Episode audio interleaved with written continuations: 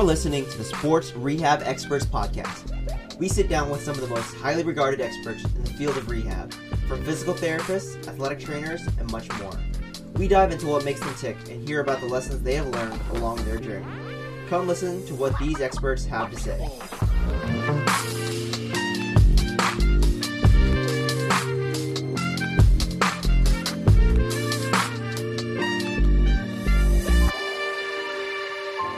And welcome in to the newest episode of the Sports Rehab Experts podcast. Today we have a very special guest. We have Jack Malafronte of IMG Academy. Jack, welcome in. Thanks for having me, Chase. Pleasure to be on here with you. All right, Jack. Um, why don't you give the people a little bit of background introduction about yourself, um, kind of wh- where you grew up, and kind of your journey into PT? Yeah, so uh, I am originally from just outside of Boston, Massachusetts. Um, grew up there my entire life. I went to undergrad at Boston University, um, got my bachelor's of science in athletic training, stayed there. Uh, we six year DPT program, so stayed right through. Got my DPT at Boston University as well. Um, moved to Texas once I finished grad school um, and completed the sports physical therapy residency at Texas Health sports medicine in Fort Worth, Texas. When I finished residency, uh, moved to Tampa, Florida. I've been in Tampa for about a year and a half. Um, I was at an outpatient clinic um, for a good portion of that. Um, and then just recently, within the last three or four months, um, as you mentioned, I now work at IMG Academy. So um, I'm technically a Johns Hopkins hospital employee, as you know, Johns Hopkins is the medical provider for IMG, um, but I treat exclusively at IMG Academy. Gotcha. And so, you know, after you graduated PT school, what drove you to do a uh, sports residency, and and why in particular Texas Health's residency? Yeah. So, um, why a residency? I think it was something that um, appealed to me. Um, I had a desire, obviously, you know, where I currently work and currently stand, I had a desire to work in sports physical therapy. I just wanted to continue to grow and develop as a clinician and learn from really people smarter than me. Um, I thought residency was the best way to do that. I wouldn't say that it was a, I would not say that it was driven by an apprehension or a fear that I couldn't start treating on my own. Um, it was really more of a desire to continue to learn. I just feel like there's so much to learn. Um, I feel like I don't know anything now, and I've been treating for two and a half years. Um, and I'm sure you know most people would probably echo that sentiment. I just feel like there is so much to know, and residency was a great way to be like, okay, I can surround myself with people who are way more experienced, way smarter than me, um, who can help me grow and learn. And also, um, one of my clinical rotations was actually at Texas Health in grad school. So I had, you know, I probably had better exposure than some um, normal PT students to like what a residency was. Um, I was down there for 10 weeks as a student, kind of seeing how the residents interact, seeing what their days are like. I was like, oh, this is really cool. And so that kind of goes into answer your second question of why Texas Health. Um, is because I knew a lot of people down there already.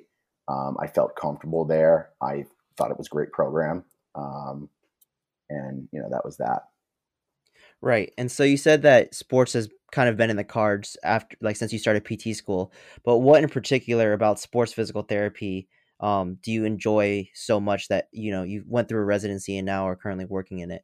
Is there any particular aspects that you truly enjoy that make it, you know, I guess one of the best jobs? I mean, just the nature of being involved in sports, probably first and foremost. Um, I think I probably echo the sentiment of a lot of sports PTs where I was an athlete growing up. I love watching sports. So to even have an ancillary role in that sports world um, is really entertaining and really fun. Um, and then the patient population, right?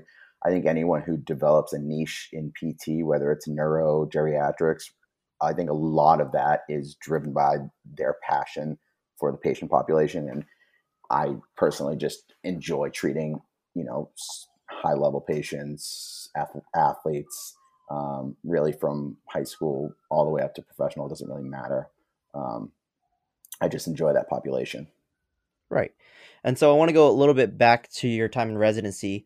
Uh, was there any different challenges that you faced during residency that you that came up that you did not expect because you had experience with that particular residency when you were a student but was there anything that when you were a resident that kind of challenged you or you know were not expected as you entered it into the residency? Um oof. Well I, I mean this is the easy answer but covid the onset of the covid pandemic was uh, in like the latter third of my residency. So that was an obvious obstacle. Um, and probably the most challenging aspect of that was like trying to stay busy and continue to maximize the experience given the situation we were in because we obviously didn't have a full caseload. There was you know elective surgeries were being stopped et cetera, et cetera. everyone knows what happened.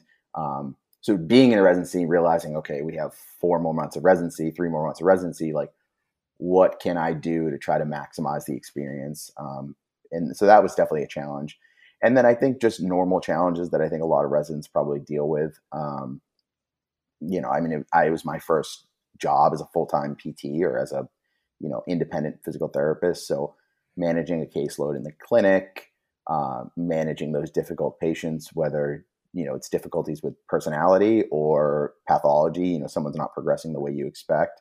Um, so, kind of transferring that that knowledge that we were being given and that mentorship we were being given um, transferring that into actual clinical care. I mean, just normal challenges, I would say.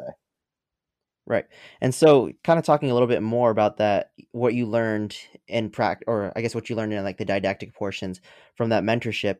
Uh, what did you look for in mentorship? So you probably had some interaction when you were a student with those, you know, clinical instructors that would be mentors for your residency program. But what, um, I guess, traits or characteristics did you look for when you were looking for a mentor?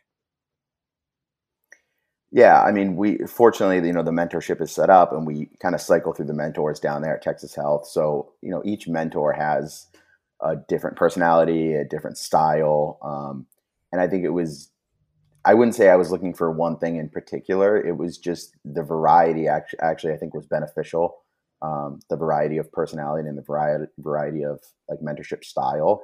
Um, and for me, meant the way I get the most out of mentorship is just asking questions um, I'm typically not.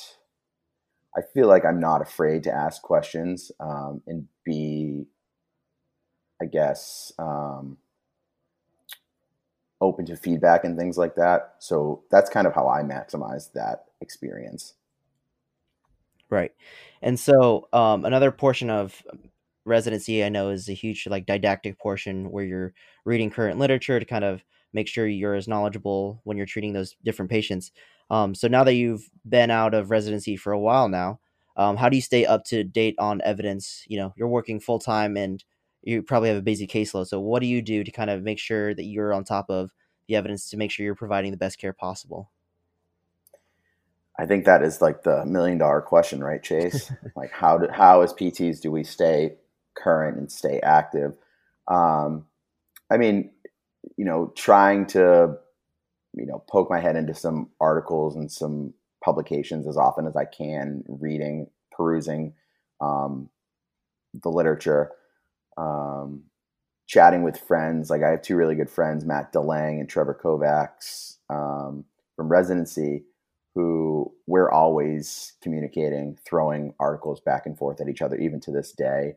Um, so almost like uh, casting a larger net because it's really hard to stay on top of it by yourself. But if you have other people who are also casting their net as well, like, you know, less things can slip through the cracks.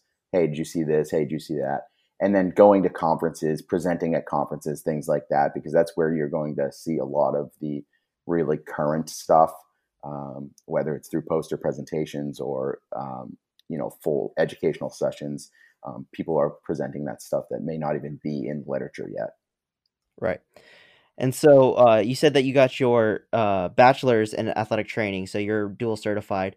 So now that you've kind of have worked in um, both settings, or you know have practiced a little bit as both what, during your time as a student and then you know working, what's the um so when you're at IMG, what's the best way to kind of communicate with those athletic trainers because those people they're hands on with the athletes almost every day. So what's the best way to make sure that everyone's on the same page when dealing with an athlete?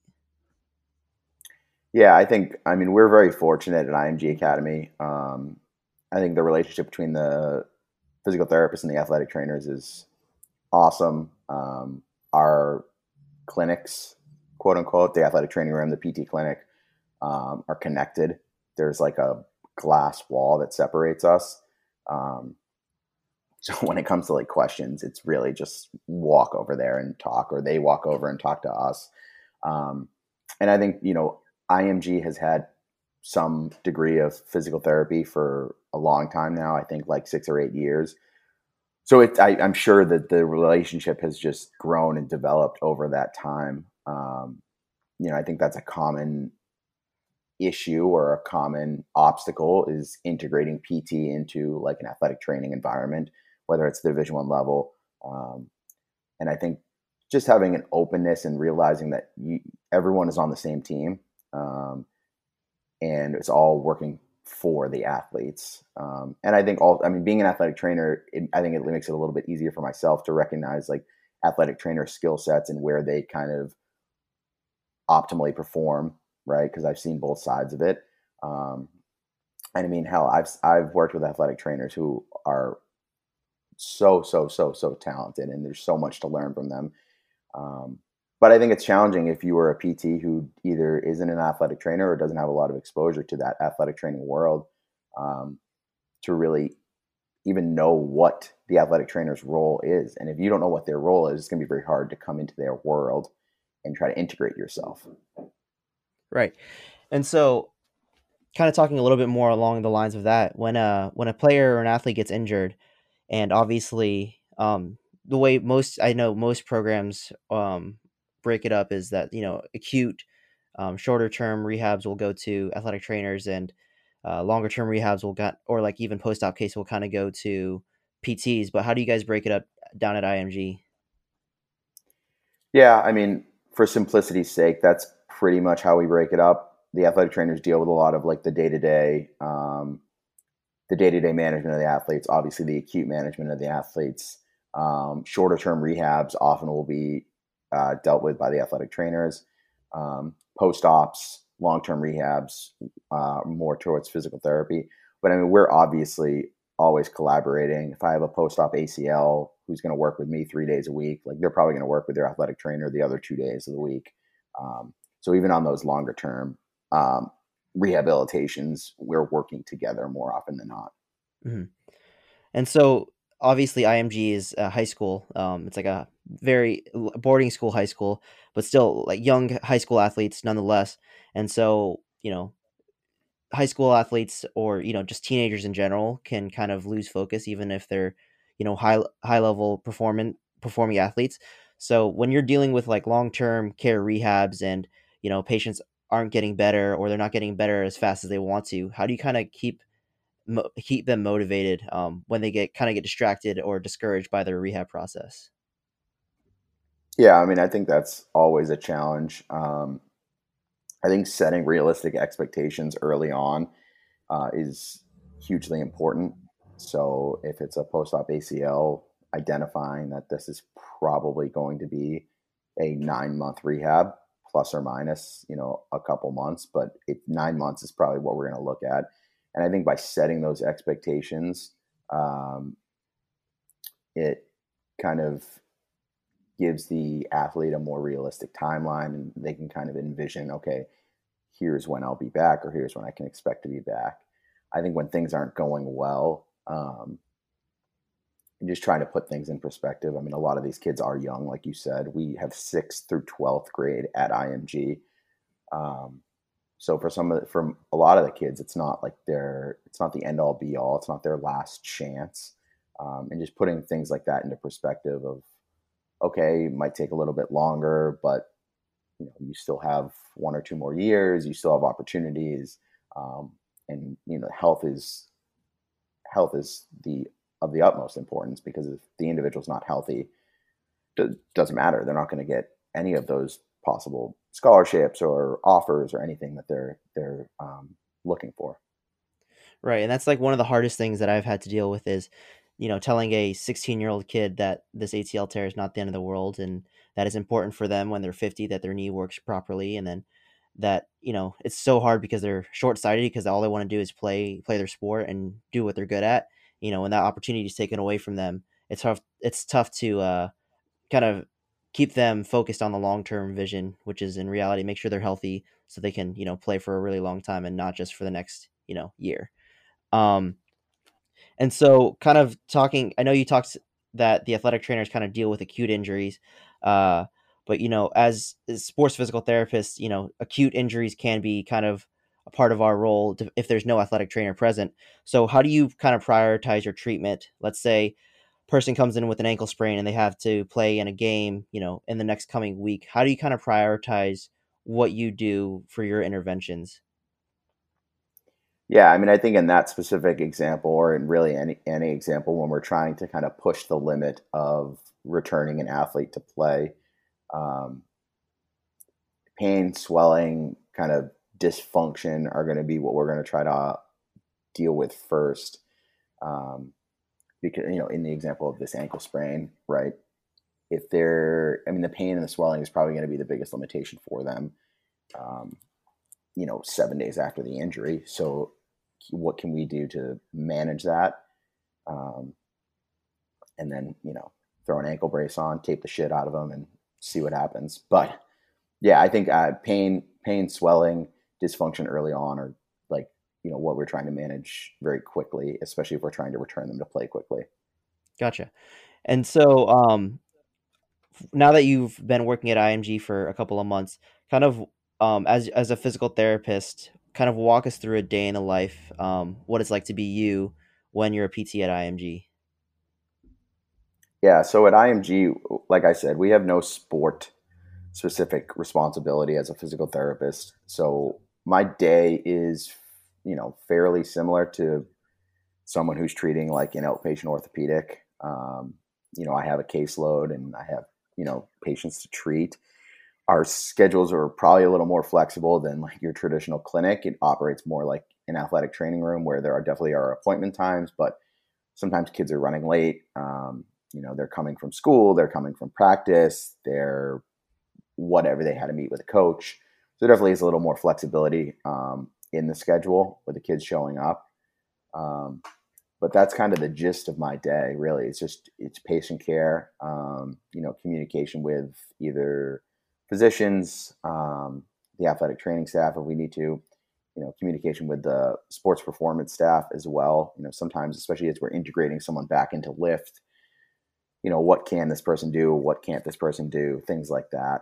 Um, but yeah that's i mean that's pretty cut and dry. We have uh, residents coming down in january. So because we're johns hopkins um, we're associated with the johns hopkins sports residency out of baltimore um, so their residents come and spend some time with us at img um, so once they get here you know the day will be a little more variable there'll be some mentorship um, and kind of um, kind of discussions about patients, things like that.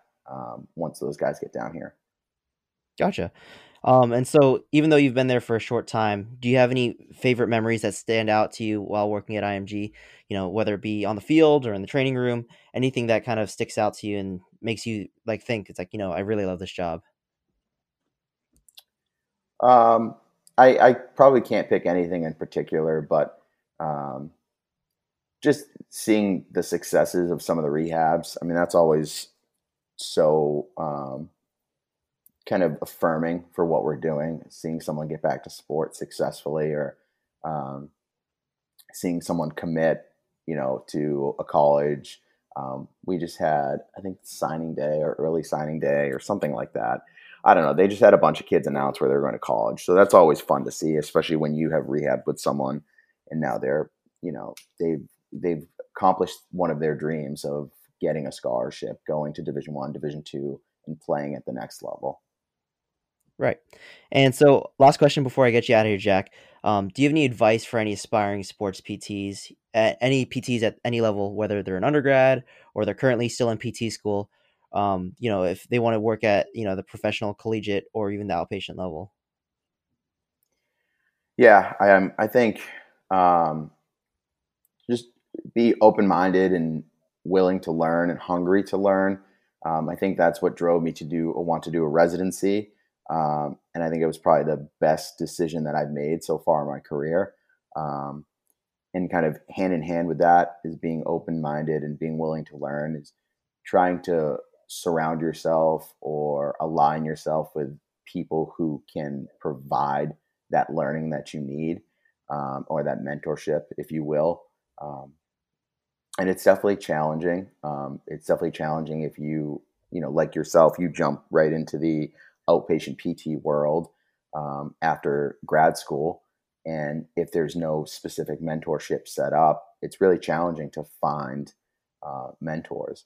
So, you know, in that situation, I just think professionally kind of interacting like you're doing right now um, is hugely beneficial because you can start to develop that network of mentors. Um, but like I said, that's why I chose to do a residency because it it really it laid the foundation for you know what I would consider as my network of people I can ask questions to and look up to in the field. Um, but yeah, I think that's it. Okay. Oh, the only other thing, the only other thing I would say is as young, like don't, uh, for young clinicians, especially like right out of grad school or right out of um, residency, don't be discouraged if you don't get the job you want right away. Um, I think I had to deal with that definitely right after residency. I worked in an outpatient clinic in Tampa, like I said, um, for about a year. Uh, and I was fairly unhappy. Um, it was, I mean, it was a job and I was getting good experience. Um, and I was treating a, you know, a pretty good population of athletes, high school athletes in the community, but it just wasn't what I really wanted to do.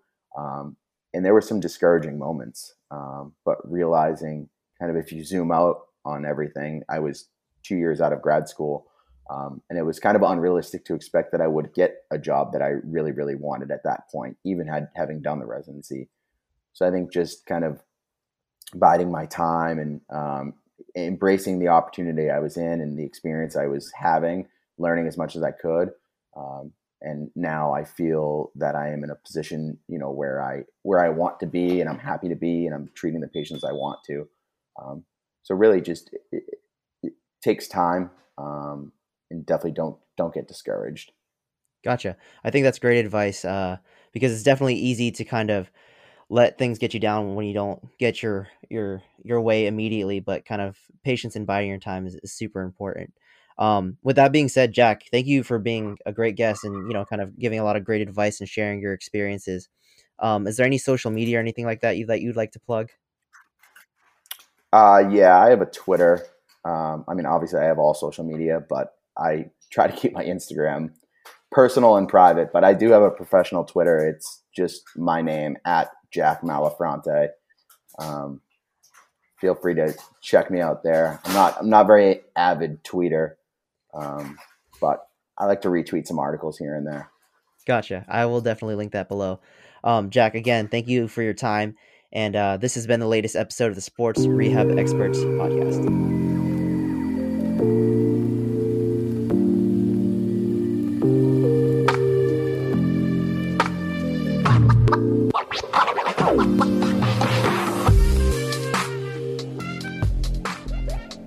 Another huge thank you to Jack Malafronte of IMG Academy for coming on to the latest episode of the Sports Rehab Experts podcast.